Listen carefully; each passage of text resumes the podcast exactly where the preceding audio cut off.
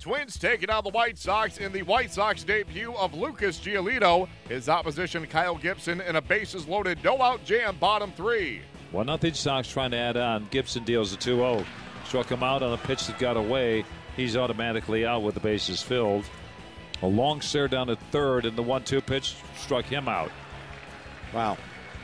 A look at third, a long look there, and now the 1 2 pitch to Anderson struck him out swinging. He struck out the side. So the first three got on, two hits and a walk. We leave the bases loaded. Well, nothing Sox, and here's Nicholas Giolito's or Lucas Giolito's pitch.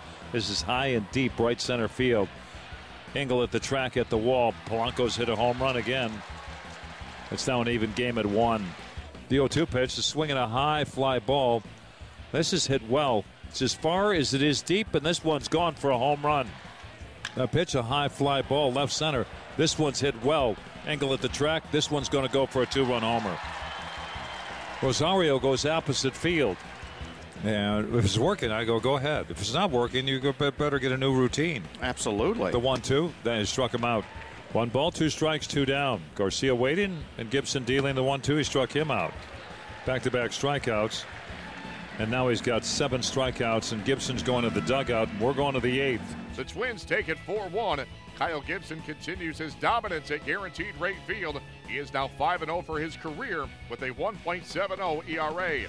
Byron Buxton's career long hitting streak was snapped at a dozen games. The White Sox fell to the Twins on Tuesday 4 1 in the season and team debut of Lucas Giolito as he took the loss in this one following six innings of four run ball, giving up six hits and three home runs. Here is White Sox skipper Rick Renteria commenting on Giolito. Excellent.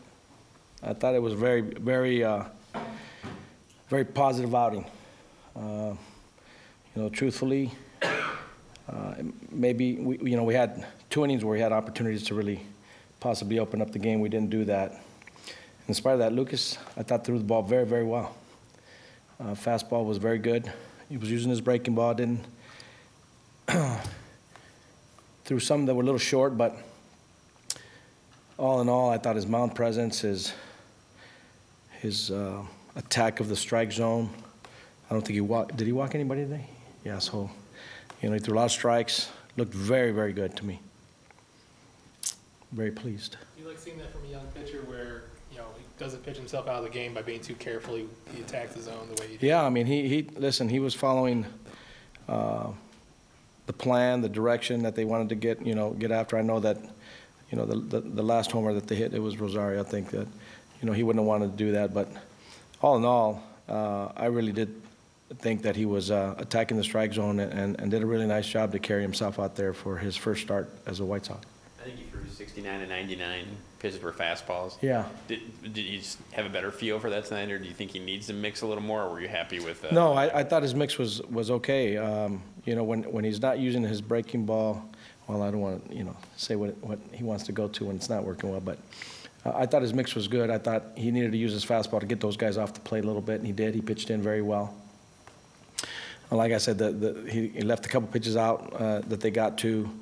Uh, the truth of it is, you know, we had two innings in which we had a, a great opportunity to try to, you know, open up that ball game, and uh, maybe the outcome would have been a little different, and it would have looked a little different for him. But nonetheless, I, I, I thought he threw very well. We're very pleased uh, with his uh, with his outing. He was a little amped up that first batter he hit, a little too amped up, too fired up. Well, I was trying to finish it. Yeah, I mean, with with those, you mean? Yeah. I don't think you know he was trying to just uh, uh, finish him off. I think he over he overthrew that pitch a little bit. Um, but uh, again, all in all, when you looked at him and, and how he's carrying himself and, and how he's working through the, the ball game, I, I thought he did a very nice job. The White Sox look to bounce back Wednesday behind James Shields. He'll be opposed by Ervin Santana.